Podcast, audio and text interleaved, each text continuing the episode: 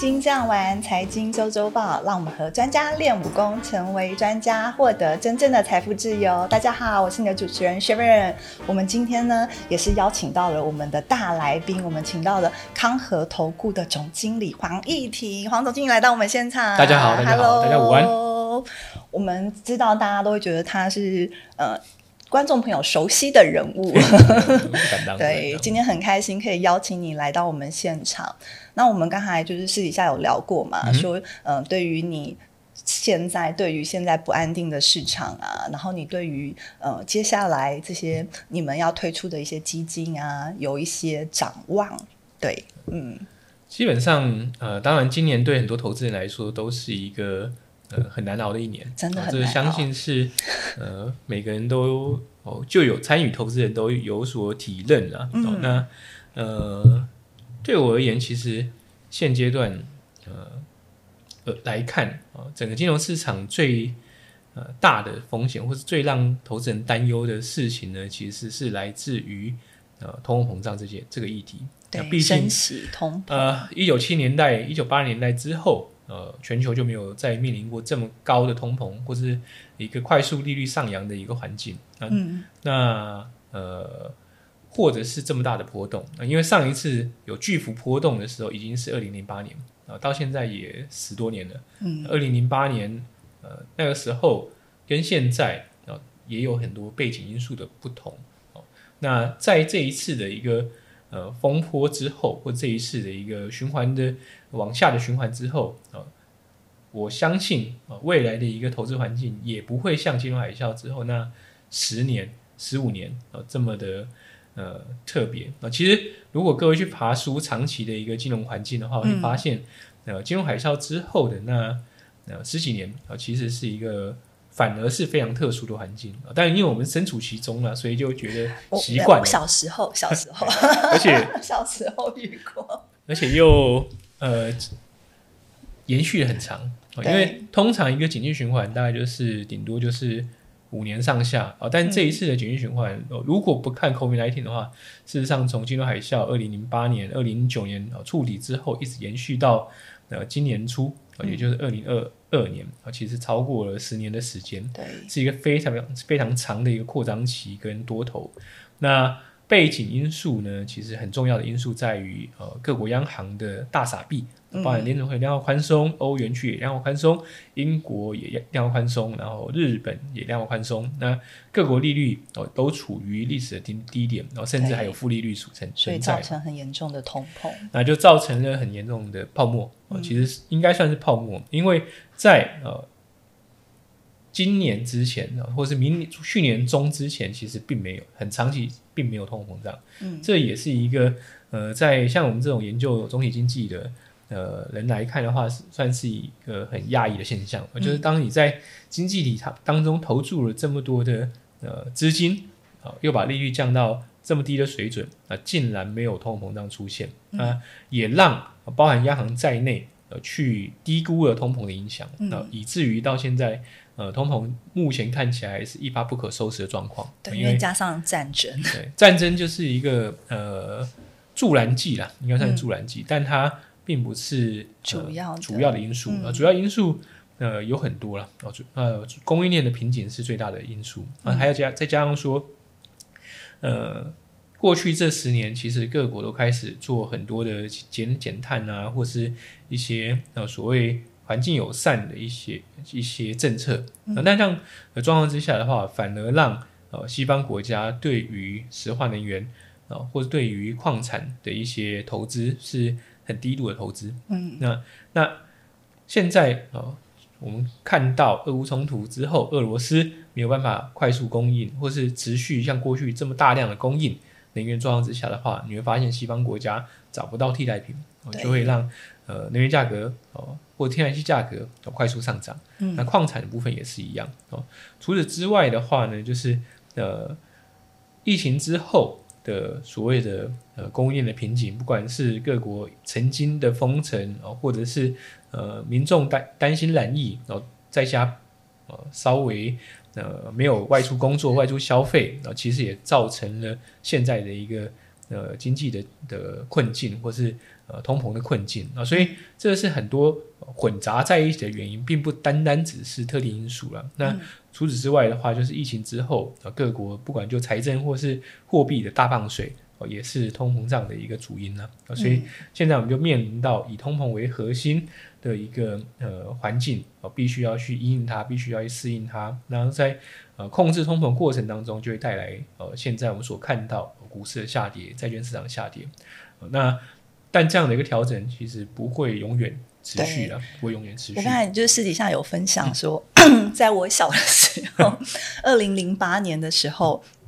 我做对了一件事情，因为那时候突然股市大崩盘嘛，然后我就开始定期定额的扣款基金，然后就是每个月，因为可能小资嘛，也只能每个月这样定期定额的做。可是我觉得，哎，还蛮快的，我一两年后。就发现有不错的投报率，对。那我们想说，哎，现在在这个不好的环境之下，那我们就是投资大众，他怎么样去选择他该投资的基金？然后就是，呃，这个时候是不是买基金也是不错的选择？其实回到基金这个议题，呃，老实讲，基金不算是一个很创新的产品，因为它存在在市场当中已经很久，你看零八年我就开始，对，但。在过去这十几年时间，那基金市场变得更多样化哦，那呃也让投资人选择变得更多元啊。当然，可能有些人会觉得过去这几年好像呃，境外基金业者也好，或是投信也好，都推出了很多固定收益的产品，但呃事实上，市场上可以选择的呃固定收益以外的好的产品，例如像平衡型的产品，或者是呃。股票基金啊，产业型的股票基金啊，区域型的股票基金，可选择性都非常的多。那所以对我而言的话，其呃就可以说基金是一个呃相对起来方便的一个投资工具。它不见得最便宜。那你选择最便宜的话，可能你直接买股票啊，那它的交易成本很低啊，或者是买 ETF，它交易成本很低啊。但呃基金的话，就可以让投资人做一个呃相对比较简单的方式去投入市场。对，那就像你讲的，你可以大概让我们就是一般的投资大众知道基金跟 ETF 有什么区别，因为我觉得很多人就是像讲的，啊，就是哎，那我买 ETF 就好了，为什么要买基金？嗯嗯，呃，其实现在而言呢，呃，就我的观察，其实基金跟 ETF 在国外啊，它的分野越来越接近，嗯，它越来越模糊。那你因为像呃这几年呃有一个很知名的 ETF 叫 ARK。就是呃，女股神 Cassie Wood 所管理的的的公司发行的 ARK 系列的基金，其实它是主动型的 ETF，它也像基金一样去会去帮呃投资人做主动型的选股，但是它同时也挂在交易所可以去交易。但传统的 ETF 还是偏向比较被动式的投资，也就是原则上它就是跟着一个指数去贴近指数做操作。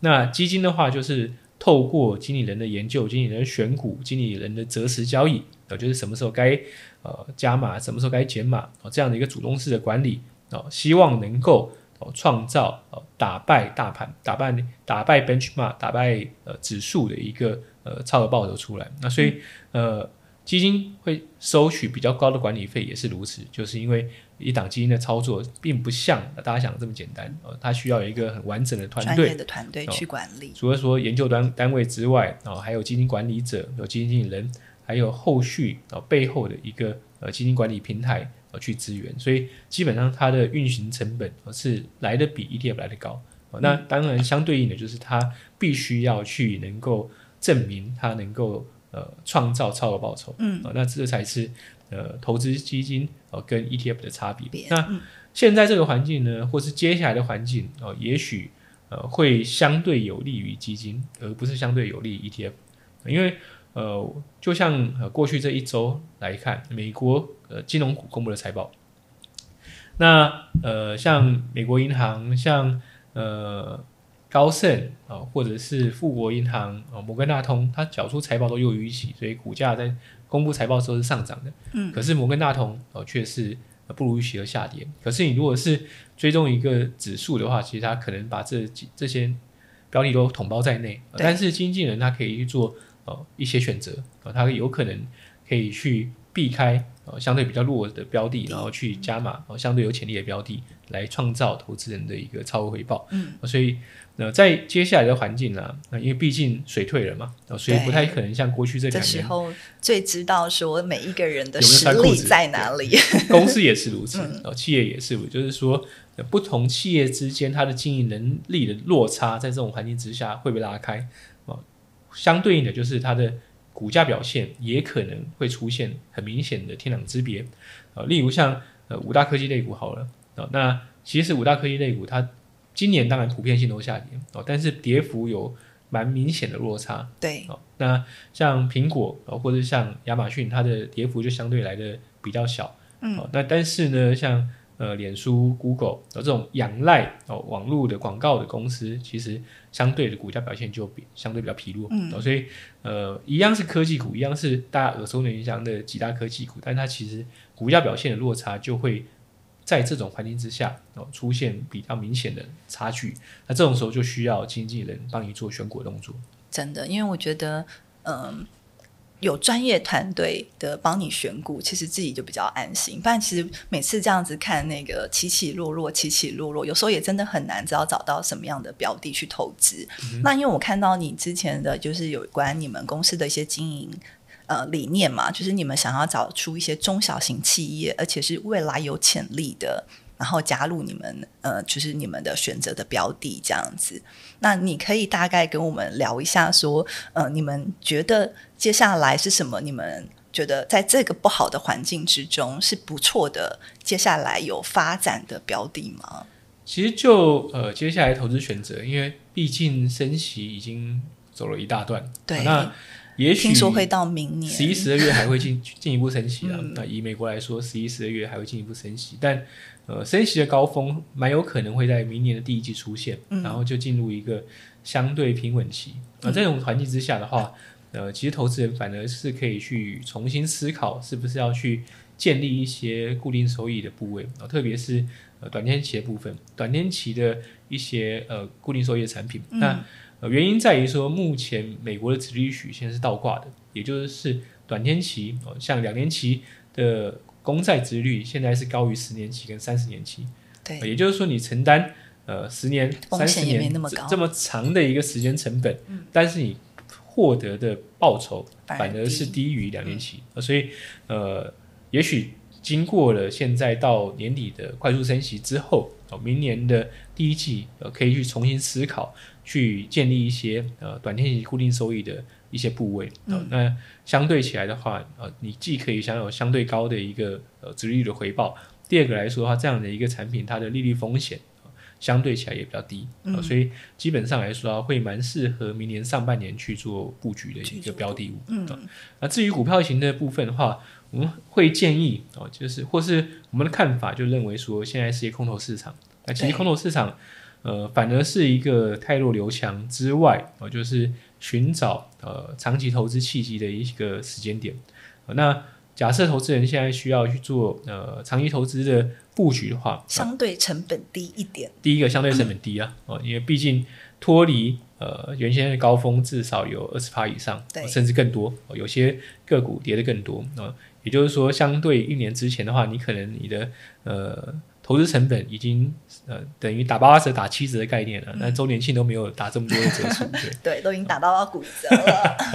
那呃，所以就长期投资观点，呃，是可以去开始寻找一些呃投资标的。那这些标的有可能是呃受惠于呃政府的呃长期的政策利多啊、包含像是呃不管国内或国外，其实这几年都在呃致力于推行节能减碳。对，因为其实我们讲说，有时候投资也要跟着政府方向走，对对，全球趋势走。是嗯，是，那呃，自那要节能减碳的话，那大家可能就会联想到呃一些替代能源的产品、替代能源的一些产业。嗯呃但就我们的呃观察，就我们的研究，那其实现在的所谓的替代能源相关的投资标的，呃、就是相关的基金，呃，它的投资的内涵已经跟十年前有很大不同。嗯，十年前可能类似的基金都会着重在呃风力能源啊、太阳能啊，然后或是生质能之类的传统的替代能源。啊、但现在的更多的新能源，更多的一些呃能源使用效率提升的观念被推出了，包含像是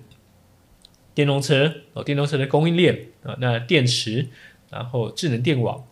电动车的一个充电桩的部件哦，甚至是呃大楼啊，住宅大楼，然后呃办公办公大楼，甚至是工厂哦，怎么让怎么去节能，怎么去降低它的耗能啊耗电啊，或是呃整栋大楼的一些呃能源的管理啊，其实现在都渐渐成为主流。对，那这些就也创造出了呃这个领域，也就是泛替代能源领域或者所谓能源转型的领域呃其他的投资机会哦。那当然，短线上会受到景气不景气的下跌，或者是说股市的下跌一定会有所影响，但毕竟它是长期受惠于政策，呃，同一时间民众也已经接受这样的一个观念啊的一个一个标的物啊，所以基本上呃，假设呃你是认同这样一个。呃，减减减碳的环境，未来会越来越被落实在生活当中的话，对，事实上可以。趁着这种呃下跌的过程，然呃，透过定时定的方法，或是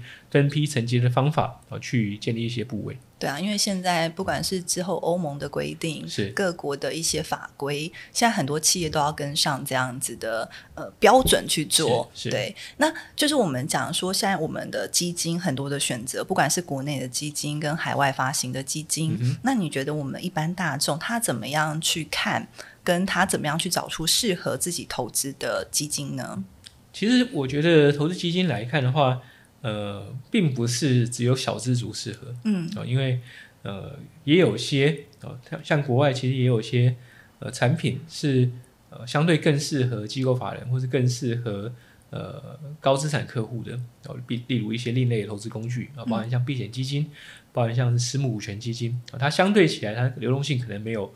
一般共同基金或 ETF 这么好，但是它可能的呃潜在报酬也许是更高的，但它相对的它投资投资门槛就变高哦。那也也意味着其实就是按照不同的人啊你们的风险承受度啊你们的投资能力啊去决定啊你所要投资的标的。除此之外的话，就是呃很多人说了，就是基金是一种懒人投资法。对，那这种观念我部分认同。老实讲，我是部分认同。啊，那第一个你一样哦，假设一样是投资一个呃美国基金好了，那你怎么选出哦相对比较好的美国基金，或者相对呃比较适合你的投美国基金？那其实就是还是需要做一些功课。对，但是在投资的过程当中，你可以透过定期定额的方法，哦，或者是呃逢低进场的方法啊，那去可以去降低你的的投资风险，而且你在投资过程当中也不需要去做。呃，主动选股的一个呃功课，那就交由经纪人去做一个选择，但前提是呃要学会啊学着怎么去呃找到好的基金。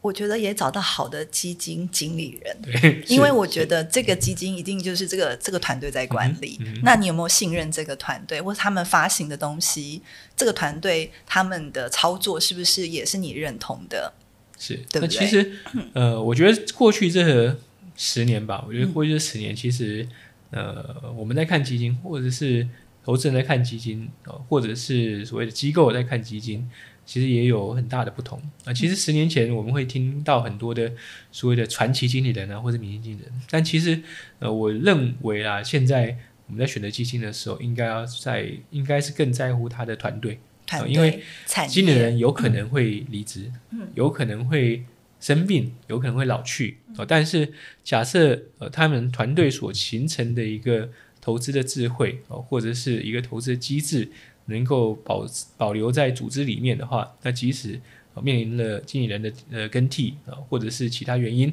啊，造成经理人没有办法继续操盘的话哦，对于基金的冲击也不会像过去这么大。那呃这就需要做一些功课了。好，那第一个当然，我们还是要去爬树一下这家基金公司的一个过去的信誉，它的 reputation。那他们有没有曾经有一些呃负面的呃投资记录啊，或者是一些人谋不章的的部分？人谋不章部分当然是最不好了。对，但呃这些呃，我相信现在透过 Google 都很容易找到，哦，是很简单去做一个初步的筛选，啊，找出相对比较有信誉的呃公司。相对有信誉的发行公司，呃，是第一步。那第二个就是针对基金本身，啊，当然过往绩效哦，不见得能够复制，过去绩效不代表未来，呃，金金语都是这样说的。但从过去的经验来看的话，呃，如果有一个呃良好长期的呃风险报酬的管理方法，嗯，也就是说，这个基金所呈现出来的风险，呃，也许是呃长期以来是呃在同业当中同类型基金当中的话是呃平均值是在平均之下，但同同时也可以。呃，保持也许是前四分之一的绩效，那我就会认为它是一个好基金，嗯，因为它可以带给投资人报酬，哦，但是它不见得要投资人承担这么大的风险啊，所以呃，在挑基金的时候，除了看嗯。报酬率之外，呃，同一时间其实也要去关心的是它过往所呈现出来的波动率，也就是风险，嗯啊，那这两者呃选择相对低风险，然后相对报酬比较稳定又比较好的基金，啊，这几个面向去做。筛选之后，哦，就可以相对比较轻易的去找出你适合的投资标的物。嗯，对啊。那我想要 讲，如果例如说我现在是嗯，剩下的筹码还有三百万，然后呃，因为有国内基金嘛，海外基金这么多的基金的产业这么多。然后你，因为我觉得很多的是，因为我们刚才有聊到嘛，就是你看你有多少的筹码，然后怎么去分配你的筹码，然后在这个不稳定的情况之下，你可以呃，在接下来是好的获利，因为不可能永远买到最低点。当然，对。那在这个时候，我们已经是下修这么多了，相对便宜的市场，我们应该怎么去操作？这个问题就要回归到每个人的风险承受度了。嗯，我就是假设你是可以承担。现在进场之后，也许离低点还要再跌个十到十五个百分点，嗯，呃，那你也许可以在呃现在这个时间点，呃，或是接下来假设有再一波的下跌的时候，呃，去做进场，但我也不会建议偶影了。嗯，其实我觉得投资最怕偶影，因为真的很难买到最低点。那你可能可以把你的的资金啊拆成三到五份。啊，例如说一百万的话，拆成三十三万，或者是拆成二十万，然后去做一个分批进场。嗯，然后在你第一次进场之后，就必须要去做呃管理投资组合的一个动作，也就是你必须要去关心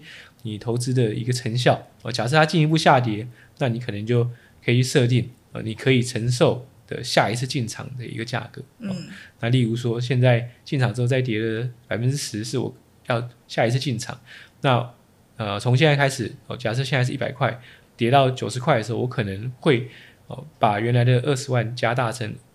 四十万，嗯，啊去做呃逢低承接动作。但重点在于说，呃，